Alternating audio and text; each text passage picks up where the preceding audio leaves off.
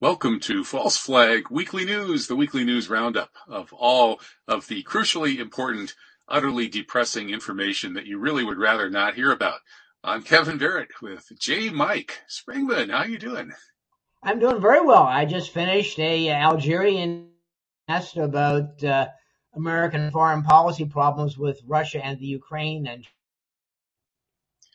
Oh yeah, the the Algerians actually let you speak uh, freely uh, quite often. I've I've noticed. Yeah. Well, we're going to speak freely right here as long as we can. That's why we're not on YouTube anymore. I'm up to another two strikes on YouTube. So we we question everything. You're not allowed to question a certain list of things on YouTube. Things like election integrity, um, the uh, medical debates, things like that. But we do question things here, and we're going to keep on questioning things uh, God willing, and our uh, listener or viewer sponsors willing as well. We're still behind on our fundraiser this week. We ended up behind last week. So cat video time real soon if we can't get back on track with that. Anyway, uh, disturbing material coming up. You're used to it because you've been watching probably False Flag Weekly News for a long time. So let's just start disturbing people. And, uh, and of course, we don't offer medical and or medical health advice and uh, we don't charge money for you to sit on our couch and unburden your subconscious to us. That's just not what we do here. So let's do what we do. Uh, first story. Uh, there's uh, Slim Pickens Biden uh, heading down, and, and, you know it's Mike. I I, it, I don't know why people aren't upset that all of the experts tell us that we're a lot closer to World War III, nuclear World War III than we were back in the 1962 Cuban Missile Crisis when it was a, a, a shot away, as the Rolling Stones would put it. And today, uh, these systems are much more accurate so that the advantage to the side that strikes first is much greater even than it was back then. Whoever strikes first destroys most of their enemy's stuff and so ends up less totally wiped out than the other side uh, this is looking almost inevitable. Um, how stupid are we? Really stupid. Back in uh, the Cuban Missile Crisis, Kennedy realized what was happening, and they had back channel communications that defused the situation. Today, we have these crazy generals uh, appointed by uh, uh, Button, uh, who are you know raving that the Russians are ready to uh, attack, so we have to throw nuclear bombs and they don't seem to have the idea that Russia has half the world's supply of atomic bombs. They can all do it overnight. I, I think they're going to wind up uh, uh, destroying most of the population. And uh, with the thimble winter as a result of all the dust and dirt kicked up into the atmosphere, will starve because there won't be enough sunlight to grow plants or for animals to feed on plants. So these people that are just sound very good. in touch with the reality. That, that doesn't sound good. You know, you, Mike, you're being interrupted every like six or eight seconds briefly. So we miss a word that you say every six or eight Oh. seconds, but I guess we'll, uh, we'll just have to make do with that. Uh, so, uh, here we are with 9-11 in Israel's Great Game, the brand new film by Laurent Guyénot, author of From Yahweh to Zion, which I translated from the French. And Laurent will be, uh, introducing this film and then we'll have a panel discussion afterwards coming up on October 9th right here on noliesradio.org. So mark your calendars for that. Uh, well, let's, let's get on to the week's news. Uh, so Russia is partially mobilizing, says Vladimir Putin. And the key phrase he used was, this is not a bluff. And the whole uh, phrase was, we will certainly make use of all weapon systems available to us. This is not a bluff. And the doctrine is that Russia will use all weapons, including nuclear weapons, quote, to, in the event of a threat to the territorial integrity of our country. And now that we have referendums in the Donbass that will make the Donbass a part of Russia probably by October 1st, that will be next week's broadcast. Uh, that means that any attacks on the Donbass are attacks on Russia with all of the consequences. So Paul Craig Roberts is cheering. He says that finally Putin is getting tough enough to dissuade the NATO warmongers, and that means that the chances of World War III are going down. I'm not so sure. How about you? Well, I'm not so sure either, given the uh, the lunatics running the and this NATO puppets. Uh, you've got um, uh, Vlad the Americans and telling NATO for the last 16 years that you keep advancing and uh, your weapons to our borders, and we will object strongly course. Uh, and we've got uh, this proxy war going in the Ukraine of America's hundred year war against first the Soviet Union and the Russian Federation. People just don't listen to reason. He has very been very careful, very step by step, much like the Iran. Uh, yeah, these red red uh, lines, the red lines have been absolutely clear. Uh, the yeah. Ukraine uh, NATO red line, that is that it's a red line you're going to cross if you try to bring Ukraine into NATO, much less station any weapons there. That was made very clear back in 2008. So the, the Russians have been absolutely clear and rational all the way along, but unfortunately that's not true for the, their enemies. No, indeed. And uh, the Western media, in this case MI6's Guardian, which poses as a sort of a left-leaning quasi-alternative outlet, are casting this as Putin, uh, Putin, Putin fluting, no, Flutin Putin, no, Putin flirting with the grim prospect of nuclear war. He's making nuclear threats. He's brandishing these weapons at us. Uh, maybe that's because that uh, Biden and his friends just haven't been listening. Responding to their threats against Russia, uh, he's been responding to their war, been responding to their uh, attempts to uh, engage the Russian Federation southern border in Azerbaijan and Armenia and uh, Tajikistan and like they did uh, during the, um, war against the Soviets in Afghanistan, over and uh, create dissension and war uh, among the uh, republics on its southern border, and trying to create possibly war between them and uh, as a way of taking the pressure off of Putin's complete no Ukraine, which the Americans and Zelensky or Zelensky uh, created. And, and, this this article and other Western articles uh, are you know, obviously providing one side, a very propagandistic side of the story. And it's a good idea to actually read Putin's speech. It's hard to find the full text, but we do have it here in our show notes, which people can find by going to truthjihad.com and then clicking on the False Flag Weekly News link and finding today's show. You'll see that full list of the 31 stories that we're covering along with links. So here's the full text in English of Putin's mobilization speech. And he points out that they, that is the uh, neocons that are running the U.S. NATO empire, are saying that they managed to split the Soviet Union in 1991, and now it's the same. Now it's time to do the same thing to Russia. So uh, Russia is backed into a corner. And, you know, uh, this mobilization thing, uh, Tolstoy's War and Peace paints an interesting picture of what happens when Russia mobilizes. And uh, what the Germans found when they invaded Russia in World War II also uh, paints a very interesting picture of the capacity of Russian mobilization. So this is pretty serious. Uh, Russia has a history of mobilizing to defend against what it views perhaps correctly, as mortal threats to its existence. And uh, this beginning of this mobilization looks like it's going to, uh, but it's going to give the NATO side uh, a really tough choice. They, they keep uh, attacking what's going to be Russia in in probably a week. Uh, and risk a nuclear World War III, or do they back off? And uh, I, I don't know. Um, well, uh, the, the, propaganda stories. Let's move on to the next propaganda story. CNN uh, c- covering the uh, Russian anti-war protests. Supposedly, about a thousand people have been arrested. A handful of those drafted, allegedly, according to Western media. Uh, which isn't exactly the whole country, uh, you know, going up in, in uh, anti-war protests, is it, Mike? They're, they're scattered. There's very few in number. And Russia is a big country. You've got hundreds, suddenly maybe a, a thousand people demonstrating across the country is amazing. The, the biased and prejudiced uh, lamestream media in the United States and Europe. Indeed.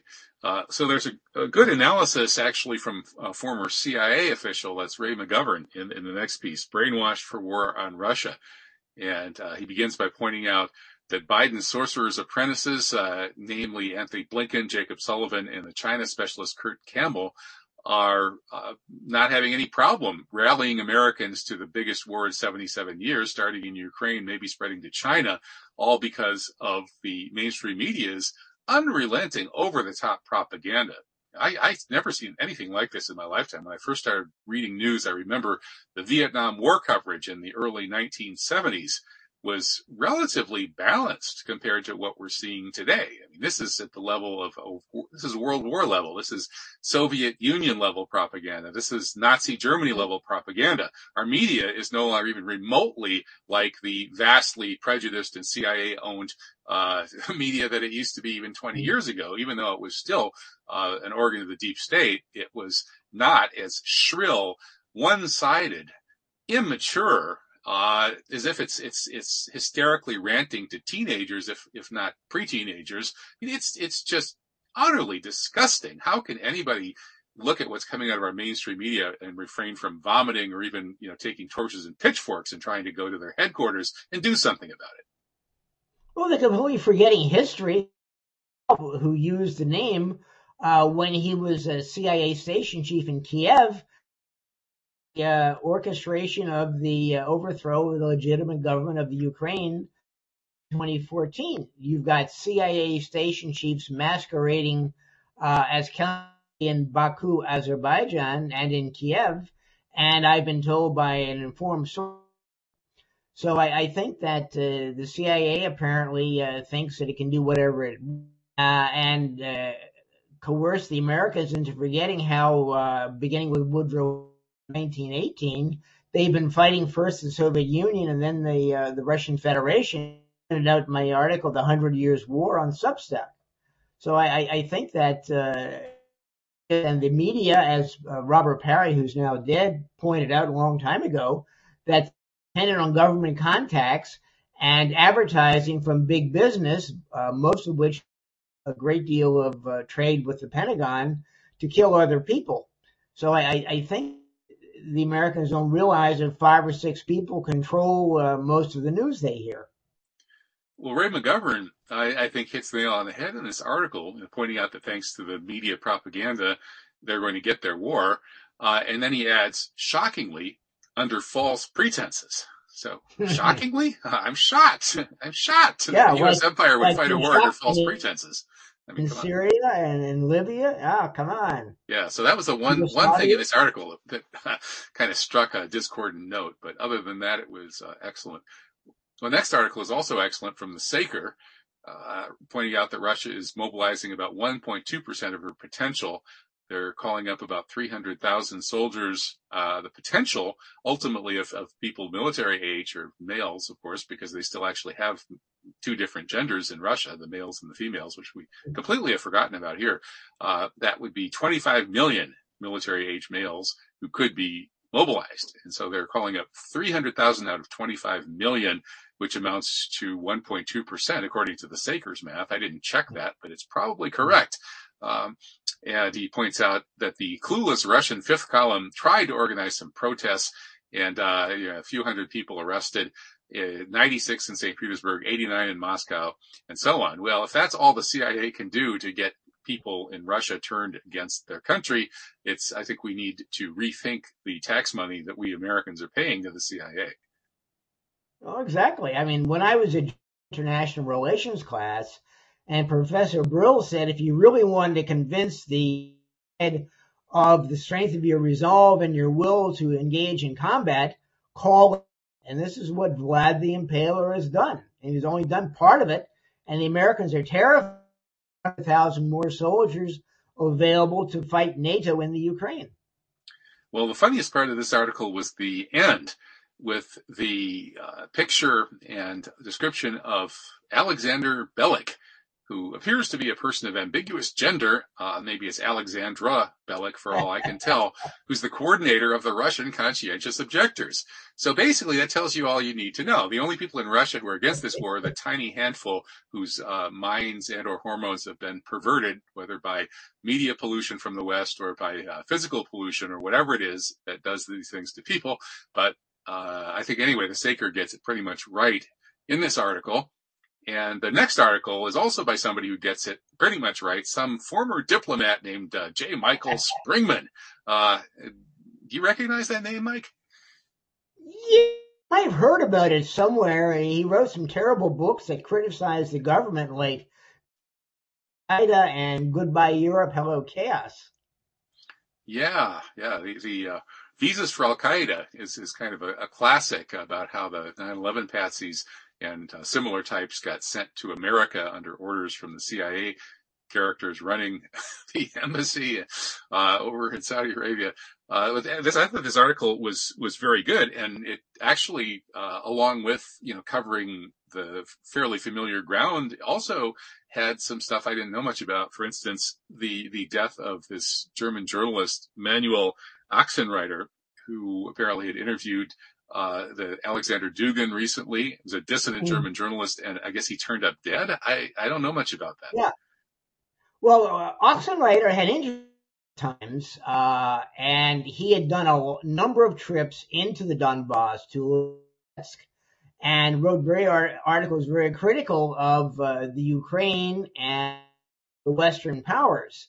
And uh, one of his friends found him lying on bedroom at home, and uh, he um, taken to the hospital and, and uh, died in a coma. And nobody seems to explain it. He's thoroughly hated by the German government, uh, and a lot of uh, uh, the people who uh, condemn Russia and the Russian Federation. yet nobody really looked. And I think that's so very strange because he, uh, Dugin had pushed for a um, uh, uh, an polar world. Mm-hmm. Yeah. So that's uh, another another case of a pesky uh, German uh, journalist uh, dying before his time. That was the that was the same case yeah. with uh, with that what's his name who wrote who wrote the prostitutes or prostitutes in the pay of the CIA. remind me his name. remember. Oh yeah, uh, boy, it's but yeah, he he also see that guy uh, passed away. It seems like being a German journalist who opposes mm. the NATO occupiers of Germany is uh, not necessarily good for your health. Uh, yeah. But anyway, this was this was a great article, and uh, you you got into the situation in Armenia where uh, the Wicked Witch of the warmongering West, Nancy Pelosi, that's the title of my forthcoming article for American Free Press uh, flew over there to try to stir up trouble, try to break off Armenia from Russia, uh, create, get, get that war with Azerbaijan to the next level so that it can present the Russians with uh, a huge problem, another front, a war, another war right there on their border threatening their interests. Although last I heard Putin, when he heard that the U.S. was trying to break off Armenia and take responsibility for having to defend Armenia, including the stupid things Armenia sometimes does, that uh, Putin's response was kind of to yawn and say good riddance. So I, I, don't know if this plan is going to work, but in any case, they're they're stirring up trouble in every way they possibly can. Exactly right, and it's going to come back and bite them. I mean, they tried this in the past in the uh, Afghanistan by sending the Mujahideen terrorists across the border uh, in the Muslim republics of the old Soviet Union. That's right. And so this uh, escalation in Ukraine, uh, possible escalation uh, in Armenia, and then of course Taiwan is now. We'll get to that in a moment about what just happened with the China-Taiwan thing. It's it's like the U.S. really wants to fight uh, World War III against everybody at once. Uh, what a brilliant plan! Wouldn't it be smarter to just like break them off and like deal with them one at a time? But no, they're, they, we have to fight everybody. Um, so here's the, the provocation for the referendums. We, we should have mentioned this earlier probably that, uh, the, you know, the Ukrainians or the Ukro-Nazi element of the Ukrainians has been slaughtering civilians in the Donbass now, uh, for what, eight years. And it's ongoing. And so the latest massacre is being used as the excuse for the referendum. Although, of course, the reasons for that uh, go far beyond just this most recent uh, deliberate slaughter of civilians uh, by Ukrainians using U.S. made weapons. Been going on since 2014, and these are ethnic Russians in the Ukrainian East, the Donbass. Ukrainians, uh, with the uh, approval of the United States, have killed some 14,000 of them. And that doesn't appear in the New York Times or the Washington Post. That's right. And now it's the uh, these new howitzers that the Americans are sending over that are apparently uh, proving very useful in accelerating the shelling of uh, residential neighborhoods and other uh, civilian centers. They're basically uh, doing collective punishment, which is what the Israelis and the Americans always do when they go to war.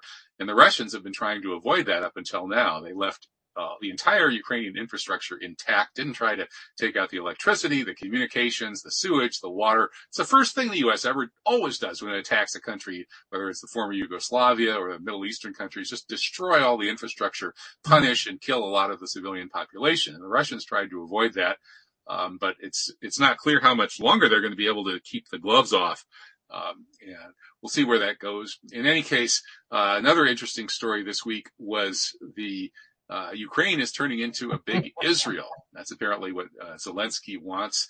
And interestingly, as Zelensky gives his speech saying Ukraine is becoming a big Israel, the Atlantic Council, which is the main NATO uh, PR propaganda think tank, which has actually named me one of the world's biggest eight COVID misinformation super spreaders.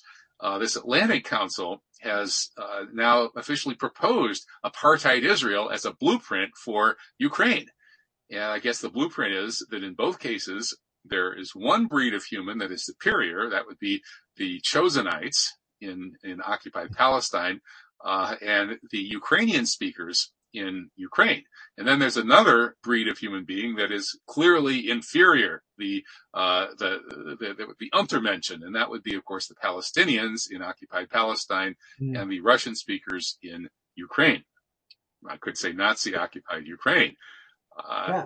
So it's uh, what do you think about this comparison, Mike? Because I, I, was thinking that the one thing that's different is that the Palestinians versus the uh, the Zionist invaders is that they're they're really two different cultures. The Zionists came from across the oceans, thousands of miles away, and brought a totally different culture into Palestine. So the Zionists versus their uh, Palestinian victims, there is this difference of culture. Whereas in Ukraine, the Ukrainian-speaking Ukrainians and the Russian-speaking Ukrainians are really not that different. There are a lot of people who are somewhat bilingual and they share the culture. So I think it's going to be a little harder. Also, they look alike, uh, whereas the Palestinians and Israelis is somewhat look alike, but you can sort of tell them apart a little bit more. So I think it's going to be a little harder to enforce this uh, Israeli-style apartheid on Ukraine. What do you think?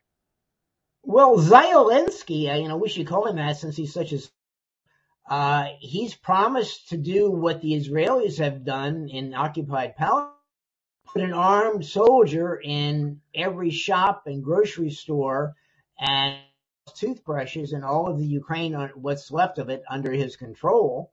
Uh, and you have top down government control of the people, and anyone who steps out of line gets.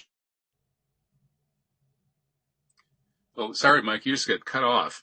Uh, so I'll, I'll, jump in and point out that this uh, paper for the Atlantic Council uh, recommending that Ukraine become the next big, bigger Israel was written by Danny Shapiro, who was Obama's former ambassador to Tel Aviv, who's now an Israeli spy tech consultant. So they, they have some wonderful people that they uh, dredge up for this kind of work. Uh, all right. Next story here is uh, very important. Uh, this is published in Newsweek by David Rundell, who worked at the U.S. Embassy in Riyadh, Saudi Arabia, uh, which I guess you're familiar with, Mike and uh, also Michael Gfoeller, the former political advisor to the U.S. Central Command. So these are pretty uh, connected, you know, deep state connected people. Uh, publishing in Newsweek this article pointing out that 90% of the world is not with us on Ukraine. He points out that countries that were once partners or not aligned are becoming increasingly multi-aligned. The web of sanctions has become a sieve. Uh, that Russia is kept solvent by Chinese oil purchases, Iran has become the largest customer for Russian wheat, and most of Latin America, Africa, and uh, Asia are all siding with Russia and refusing to obey the U.S. sanctions. And the authors recommend a negotiated settlement ASAP uh, or else. Uh, I thought it was really interesting that something this honest and mm. informative would actually appear in Newsweek. Uh, were you were you surprised too, Mike? I wasn't I quoted the article in an earlier interview with this Algerian uh, television 24 when they asked me, isn't Russia isolated? And I said, no, n- nearly 90% of isn't following the American line. Uh, other than the, the puppet states of, of Europe uh, on uh, actions against Russia. They, they're buying Russian oil, they're buying they're buying Russian coal, and uh, uh, Mexico and Brazil, the biggest state in America, aren't following the U.S. line either. So I, I think that the, the themselves in, in thinking that because uh, uh, Scholz in Germany and in France uh, and uh, that that uh, who is it? Truss now, Truss hmm. uh, is running uh, uh, merry old England. The I mean the it, it's all in the Americans' mind.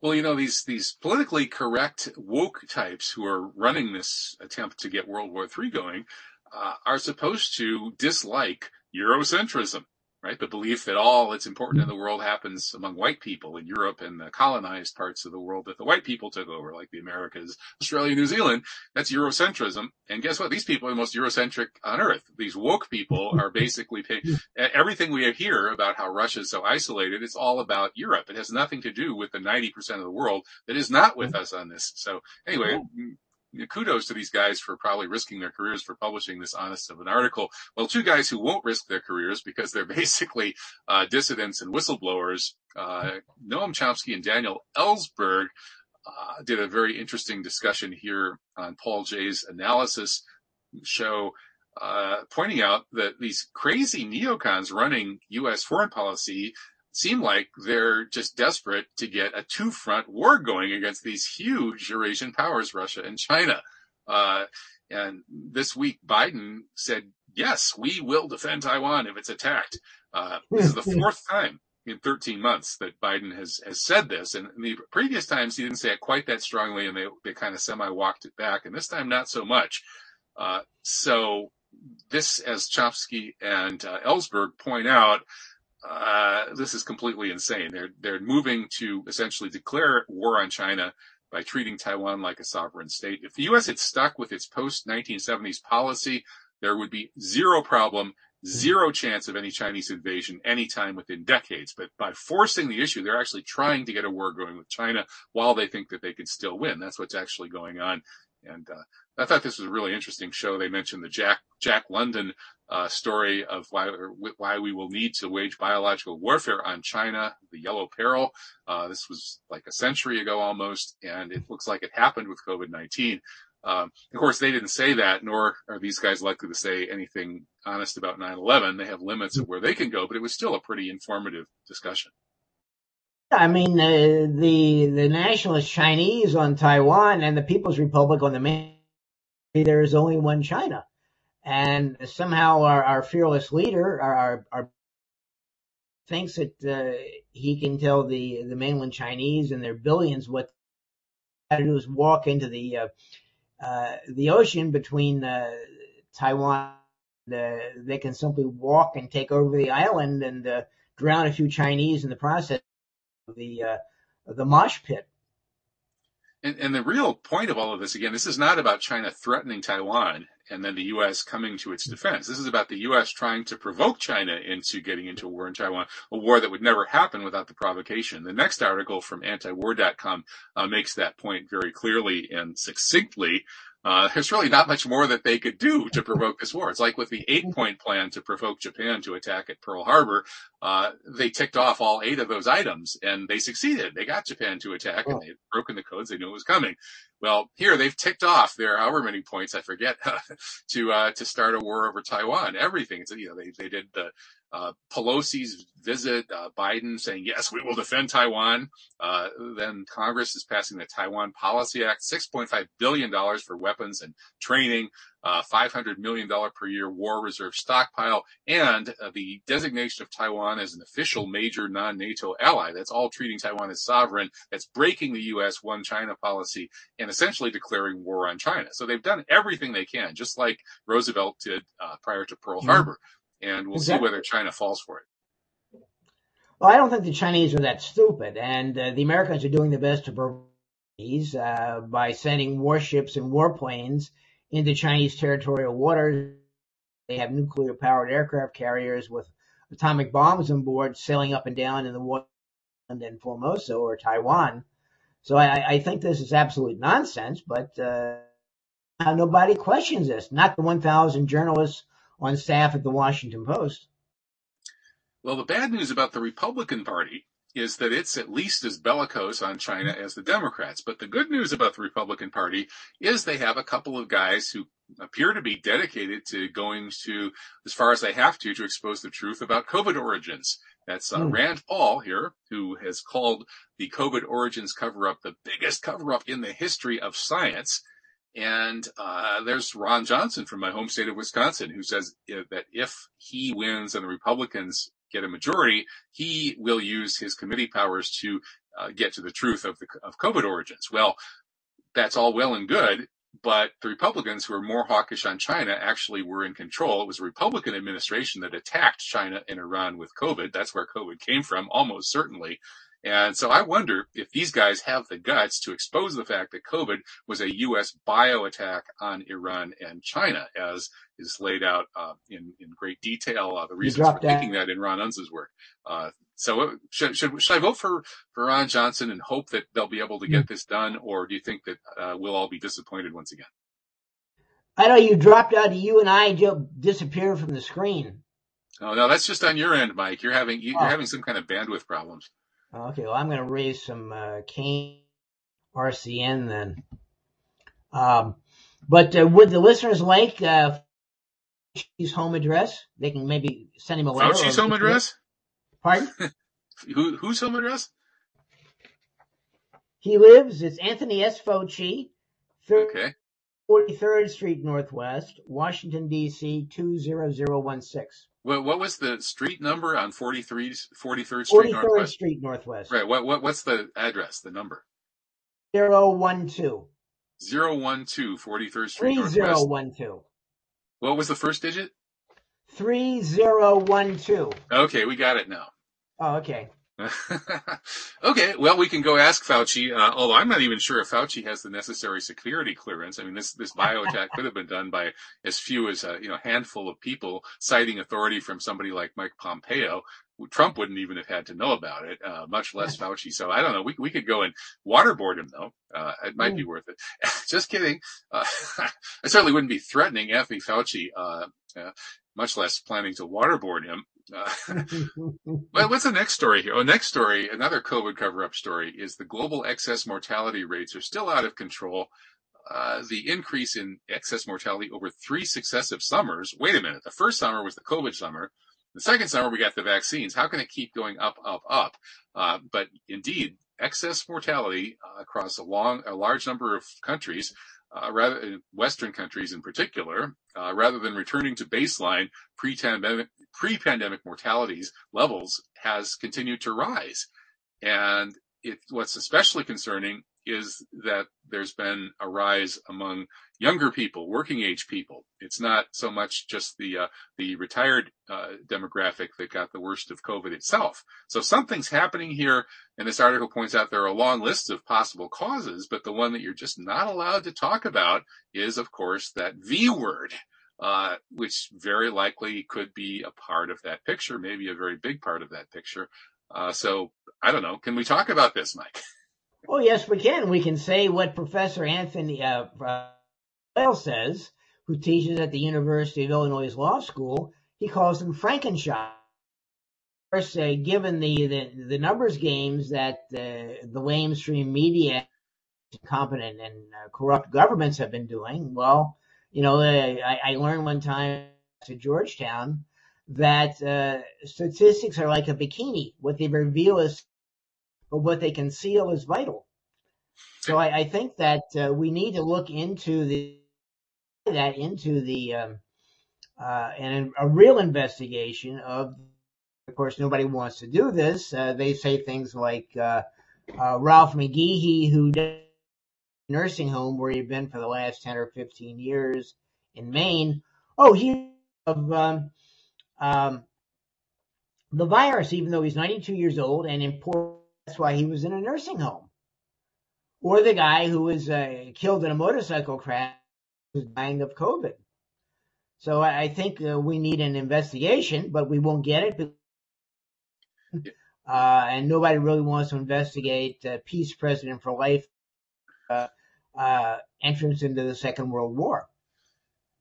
Okay, well, the uh, excess mortality rates are probably a better statistic than so-called COVID deaths for the reason that you mentioned, and uh, and the fact that they're up and still up is uh, greatly concerning, and is probably one reason why people are not shooting up their kids with these experimental injections. Thank goodness. Uh, this is from Alex Berenson pointing out something that I pointed out back in August in my article in American Free Press. The headline of that article was "We're all anti-vaxxers now." And I pointed out that vaccine uptake has totally stalled uh, for adults too, but it has really stalled for the kids. Uh, most people, it seems like 90% plus have the common sense not to force these things on their kids. The risk benefit ratio is just off the charts bad for uh, giving these to kids. And so uh, this is this is good news. And what it means is the propaganda campaign really hasn't worked and that apparently people are still using common sense and or consulting alternative sources like us who will still talk honestly about these things. Mm. Well, it's kind of hard to find anybody to talk. I think giving children uh, these Frankenshots is child abuse. And I a law student uh, at American University, and he says the university doesn't shots that he got in Jordan. They want him to take another set, and he's not really inclined to do that and I think for good reason. Yeah, and and uh, so a lot a lot of people are not inclined to take these shots, and they're even less inclined to give them to their kids. Uh, well, so we've we're living through this uh, increase in excess mortality and the the threat of global nuclear war. And let's not forget economic collapse. I'm starting to sound like Alex Jones or somebody, you know, doomsaying and gloomsaying. Uh, buy some gold, buy buy some uh, some male enhancement supplement. Uh, buy some guns. And uh, I, I, don't have any guns or supplements or gold to sell you, unfortunately. Um, so you'll just have to donate to our fundraiser if you want to keep the show going. Because unlike Alex, I don't know how to get rich quick selling that stuff. But hey, uh, Alex is right about a lot of things, including the fact that things are actually looking pretty grim right now. The Federal Reserve is collapsing the economy, says Paul Craig Roberts. Uh, and wait a minute, Paul Craig Roberts is this like conservative, you know, free market kind of guy, right? He, he helped uh, create Reaganomics, but now um, he's uh, he's really flipped. He said that things went way too far in that direction that he started taking things back in the what uh, 80s. And so now, uh, by raising interest rates, the Fed is strangling the economy. And because the inflation is being caused mainly at the supply end, that uh, you can't stop this inflation by killing the economy. It'll just make things worse. You'll, there'll be even less supply as businesses shut down. So Stephanie Kelton in the next uh, article basically agrees with Roberts and goes into the economic details of why this is the case. She points out that the Fed has never managed to guide the economy to a soft landing with rate hikes, and she prognosticates that there is approximately a three in three chance of a very bad outcome. I don't know why that's like not a four and four chance or a five and five chance or a hundred and a hundred percent chance or whatever, but she says it's a three and three chance of a bad outcome. That sounds pretty bad. It does. I understands economics. I mean, you've got cost push inflation and demand. Uh, and uh, these are the people that crashed the economy during the, the pandemic uh, and uh, created all kinds of supply problems. And uh, nobody has any money if they're if they're not at work and haven't been vaccinated, uh, gotten those Frankenshots, are live in another world or on another planet and don't understand money and supply and economics and things like that. Okay, well, enough uh, depressing news about the economy. Let's let's talk about something cheerful and uh, and fun. Uh, crimes against humanity. Okay, uh, first crime against humanity: the assassination of General Soleimani is one of the most outrageous uh, international crimes of our time. And the president of Iran, uh, Ibrahim Raisi, is calling for the prosecution of Trump in that case. Um, well, Trump is facing some legal jeopardy, as we'll be discussing later in the show, but it's all over pretty nickel and dime stuff compared to this. Well, the thing of it is, is that we shouldn't Trump Stiltskin. We can go on to General Mark Milley, the chief of the Imperial General Staff, basically had to transmit the order and didn't bother to talk Trump out of it. And then we have the Intelligence Agency, he was involved in this, obviously. Uh, the National Security Agency, uh, and all the people who liaised with the the Zionist entity, the uh, the apartheid that styles itself Israel, who helped in, in targeting and, and locating uh, uh, General Soleimani and the uh, deputy chief of the Popular uh, Movement Organization in in um, in Iraq, uh, Al Muhandis. They seem to have forgotten all about them. Uh, yeah, that's that's a good point. So maybe instead of executing Trump, they should execute the deep state. Yeah, yeah. Trump probably would agree with that. You know, he might yeah. even regret his decision here. Uh, I would certainly hope he would. Uh, well, more Iran related news. Uh, here's my take on these uh, supposed feminist riots around. Feminists? Are you kidding? These are like teenage boys. These are teenage males, uh, hyped on testosterone and CIA propaganda, running around, burning down, uh, hospitals, burning ambulances, setting cars on fire, rioting in the streets. This is women? Give me a break. What BS? Uh, and what the, what's really going on in Iran right now is a, a repeat of 1953. The CIA uh, in 1953 paid off Icy Ramadan and Brainless Shaban, the two biggest mobsters in Tehran, to create a rent-a-mob, to get out in the streets, raise hell, and provide cover for a regime change attempt, which unfortunately succeeded. They overthrew democratically elected uh, Prime Minister Mossadegh and installed the brutal uh, puppet Shah, who then in turn was overthrown by a, a, popular revolution in 1979. So what's happening here in Iran right now is like what's what happened in Libya and Syria in 2011, what happened in Kiev in 2014. The uh, Western intelligence agency connected propagandists managed to get some people in the street, and then they they incite violence one way or another. They are well known uh, for sending snipers in. I don't know if they're able to get any snipers into Iran, but in Libya and especially Syria, and Kiev, they had snipers fire on both sides. Uh, so the crowds would think it was the cops firing on them. The cops would think it was the crowds firing on them, and they can get civil wars going. So they got a civil war in Syria, civil war in Libya, civil war in Ukraine, and now they're trying to get a civil war going in Iran. And uh, unfortunately, the whole Western media is lying about this because it's all controlled by the same propagandists who are actually doing this. And so people are grossly misinformed. And here I am on Press TV trying to help inform them a little better. Well, exactly. I know a uh, an African recently that uh, the driving force behind the uh, uh up are Iranian Kurds, which of course are being manipulated by, I would assume, the U.S. and entity.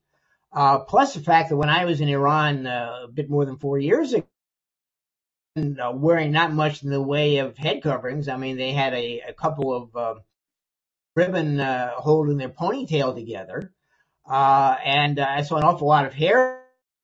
Uh, and I read, oh, years ago now, the 2005 book "Lips" by an Iranian American who talked when she went back to Iran to visit relatives. Women were cocking a snook at the the morality police by doing the very covering their hair. So I, I, think this is something that's created out of nothing to ensure more war in Iran.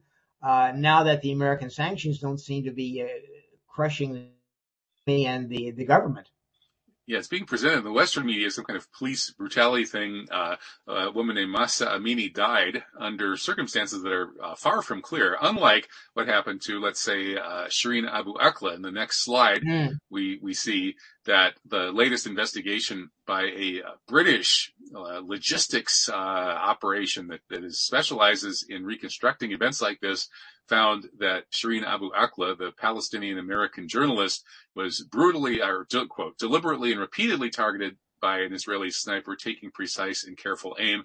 There were 16 shots fired. All shots were fired above the shoulders and intended to kill. So this was a deliberate murder, uh, unlike whatever may have happened in Iran.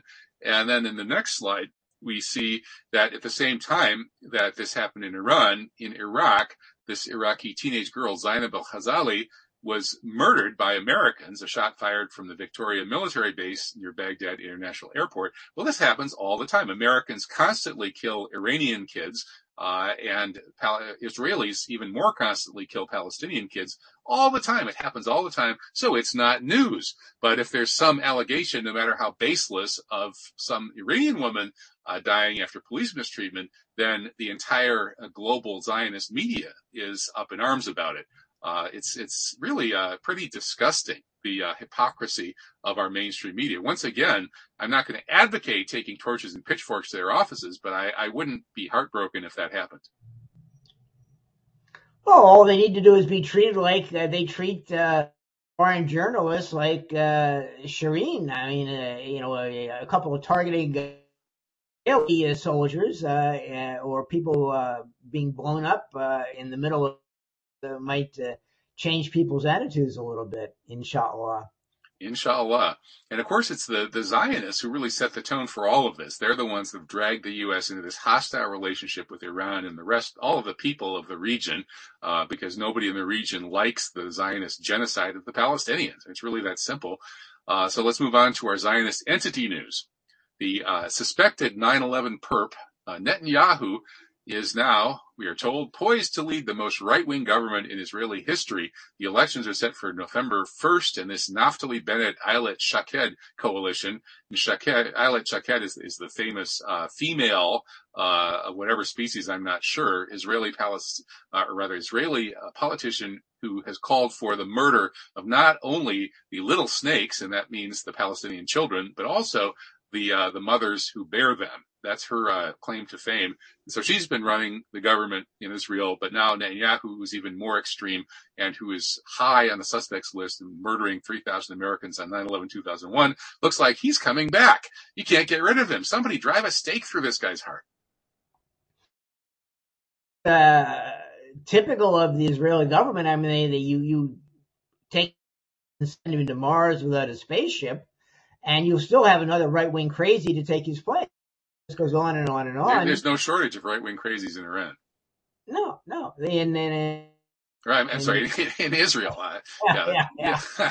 but I mean, yeah. these are the people Probably that around too. A lot of other places. Uh, with pictures of a uh, a woman carrying a fetus on it, and uh, the sign saying uh, two with one shot. Yeah, yeah, that's that's a, apparently a popular slogan for the IDF. Yeah, the, the yeah. pictures of the pregnant woman's belly with a target painted on it. All the soldiers love to wear that. They're advertising their real thought. I mean, these people are conscious of participating in genocide. It, about about a third of uh, Jewish American young people uh, believe that Israel is committing genocide in Palestine. And I would hope that some of them actually oppose it. I don't think they asked that question in the poll. Uh, well, moving on to more Zionist entity news here from Whitney Webb. Uh, well, this is actually a Mercola review of Whitney Webb's book, which I'm very much looking forward to reading and hopefully interviewing her. I'm working on that. And uh, I think that it's a really important topic. Whitney's work on this has been really uh, solid and impeccable and incredibly important, pointing out that Jeffrey Epstein was obviously an Israeli agent collecting blackmail on American politicians. This is par- part of how the Zionist entity uh, keeps its death grip on the American government. It's a big part of it. And the United States, with the uh, criminal elements of the mafia and other organizations for God knows how many years. Second World War, the U.S. government was working with Lucky Luciano, the mobster, in uh, in uh, moving American forces through Italy. I mean, my God, where do you start? That's right and of course Meyer Lansky, the head of uh, organized crime in the Western Hemisphere for a couple of decades, uh, post World War II, was well known for collecting sexual blackmail. And indeed, uh, J. Edgar Hoover of the FBI had a lot of sexual blackmail material on politicians himself, but Lansky ultimately controlled it because Lansky had pictures of Hoover and his uh, his whatever uh, Clyde Tolson, uh, his boyfriend, I guess, uh, so the real ruler of the United States in the Western Hemisphere uh, for a couple of decades was Meyer Lansky, and that just shows us how there's no democracy in the United States. It's, it's an oligarchy. It's a criminal oligarchy, and you know the, the unelected dictator uh, for quite some time was Meyer Lansky. Uh, and when those guys don't like somebody like the Kennedy brothers, boom, you know, they get popped and they have enough media clout to make sure that the media lies about it. I mean, this is an utterly com- corrupt system. Anybody who thinks that we're going to preserve democracy by shooting down Trump or anything like that is out of their mind. There's no democracy and there hasn't been at least since November 1963. Uh, but the propaganda, of course, tells us there is. And so let's move on to the propaganda section. Here's Piers Robinson, a propaganda expert from the UK, talking about uh, the propaganda over the COVID pandemic, the COVID years. Mm-hmm. Uh, and uh, he talks about the, the censorship, uh, smearing people, uh, coercing people. We've faced all of that here. I was smeared as one of the super spreaders, the top world's top eight COVID misinformation super spreaders by the Atlantic Council and the Associated Press. Uh, we've been censored here. We can't broadcast on YouTube anymore. You can't even question any American election results ever. You can't question 1876 when everybody knows it was it was stolen. Uh, you can't you can't question it. Gore Vidal's written a bunch of books about all these different stolen American elections. 1940 with Wendell Willkie. uh, 1830s with, uh, you know, Aaron Burr behind the scenes with Martin Van Buren and those people. Uh, it's uh, American elections uh, have have been highly dicey uh, over and over. Like 1960 with JFK stealing the Texas and Illinois, but you can't say any of that anymore on social media or YouTube. They'll they'll they'll censor you we're, we're living in an Orwellian reality here. And I think Piers hmm. Robinson is sort of at least, you know, getting, scratching the surface and going a little bit beneath it in this excellent article, uh, pointing out that, uh, among other things, he points out that the, the WHO, the WHO, established a technical advisory group on behavioral insights and sciences for health, the TAG or TAG, chaired by Cass Sunstein, whose claim to fame hmm. is, is launching a war on 9-11 conspiracy theories and uh, advocating cognitive infiltration of so-called conspiracy groups in order to disable the purveyors of conspiracy theories. So there's an all-out war on the truth going on, backed up hmm. by the World Economic Forum, Bill and Melinda Gates Foundation, creating the Trusted News Initiative. The military's in on it, UK's 77th Brigade, uh, directing smear campaigns against the Great Barrington Declaration, Joe Rogan, uh, Professor Bhakdi and other uh, dissident experts. So yeah, we're we're we're living in uh, an Orwellian world, and it's getting worse and worse. You know, I'll give you just one example. Professor Francis Boyle, a distinguished law professor at the University of Illinois, uh, has I've heard him say, and I've read in his book that he's been blacklisted for questioning the origins of the um, uh, virus and uh, by pointing out the uh, U.S. government's involvement in manufacturing this gain of threat that they work with the Chinese and the University of North Carolina and other places. Uh, but you know he's been uh, you know turned out blacklisted and silenced simply because he questioned the accepted theory, which is totally wrong and totally dangerous of what the American government really has done. Yeah, that's a third rail issue. And that's one reason I do have some hope that if Rand Paul and Ron Johnson actually launched a uh, real fire breathing investigation of this, it, it could really uh, blow things up because I think the evidence is, is so strong that this was a lab engineered virus. And then the circumstantial evidence of it being a deliberate U.S. bio attack on China and Iran is almost equally strong. So it's, uh, you know, we're sitting on political dynamite here as usual. Mm-hmm. And uh, we're, we're, talking about propaganda right now, and that's Piers Robinson's specialty. Uh, let's move on to an interesting case of propaganda. This USA Today puff piece for Antifa. It's uh, written by a very partisan journalist. They don't seem to have objective journalists anymore, who is mm-hmm. angry that the DA in San Diego is prosecuting 11 Antifa rioters for attacking a Proud Boys or pro-Trump demonstration. And apparently the DA says that the Antifa side was overwhelmingly responsible for the violence, which is probably true because the usual scenario in these cases is these Trump supporter types go someplace uh, basically to provoke an Antifa reaction. They basically are just going to demonstrate, and then Antifa shows up and attacks them you never see a left wing demonstration like the George Floyd demonstrations that often turned into riots. You didn't have Trump supporters going and attacking them. That never happens. The Antifa, yeah. Antifa people never go and demonstrate for their left wing cause and then get attacked by right wingers and Proud Boys and stuff. It's always the other way around. It's always the Trump supporters who go to demonstrate and Antifa comes and attacks them. And of course, the Trump supporters know that sometimes know this is coming and they bring weapons or whatever. They bring shields and mace or whatever. But still, it's not that surprising that the DA would be charging 11 Antifa defendants and no Trump supporters because that's who initiated the violence. But this AP article, uh, wait a minute, this, this AP, no, USA Today, uh, is giving us the exact opposite uh, impression, as if it's a terrible injustice that they're uh, they're prosecuting these nice, uh, friendly anti-fascists and allowing the evil Nazis to walk. Well, exactly right. I mean, look at at, at Charlottesville, Virginia, a couple of years. The Proud Boys and whatever the raping group was had a parade permit, and the anti attack them didn't, and yet it was the the right wing people who were blamed for the race riot. Yeah, exactly. And, And, and- and that happens over and over. noted. Yeah. Pardon?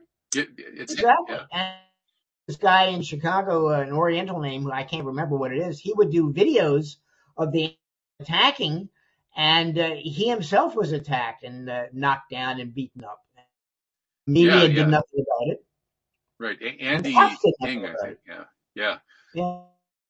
Right. So, uh, it's, it's odd, you know, seeing these crazy extremist street fighters who, who don't believe in free speech and go and attack people holding permitted legal demonstrations being held up as heroes by our mainstream media. It's very odd, but I guess I shouldn't be surprised. It's also odd to me that the uh, mainstream media is promoting the sexual mutilation of children, but I guess that shouldn't surprise me either. Here's a good article from Dr. Robert Malone, uh, pointing out that uh, these uh, mentally disturbed young people are at risk uh, of becoming victims of marketing and advertising campaigns of those who profit from these interventions. There's a vast pile of money being made by big pharma and by surgeons who are mutilating these kids and they're putting out all sorts of brainwashing to convince these kids to come and buy the uh, very dangerous drugs and hormones and to come and line up to get uh, sexually mutilated. I mean, in a healthy society, these people would not be allowed to do this.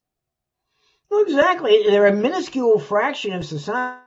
They're very organized and they're very loudmouthed and they viciously attack anyone who dis- Ava Banash, who's a six foot seven man who is fat and works office at Banash and Colopy, which is an immigration law firm.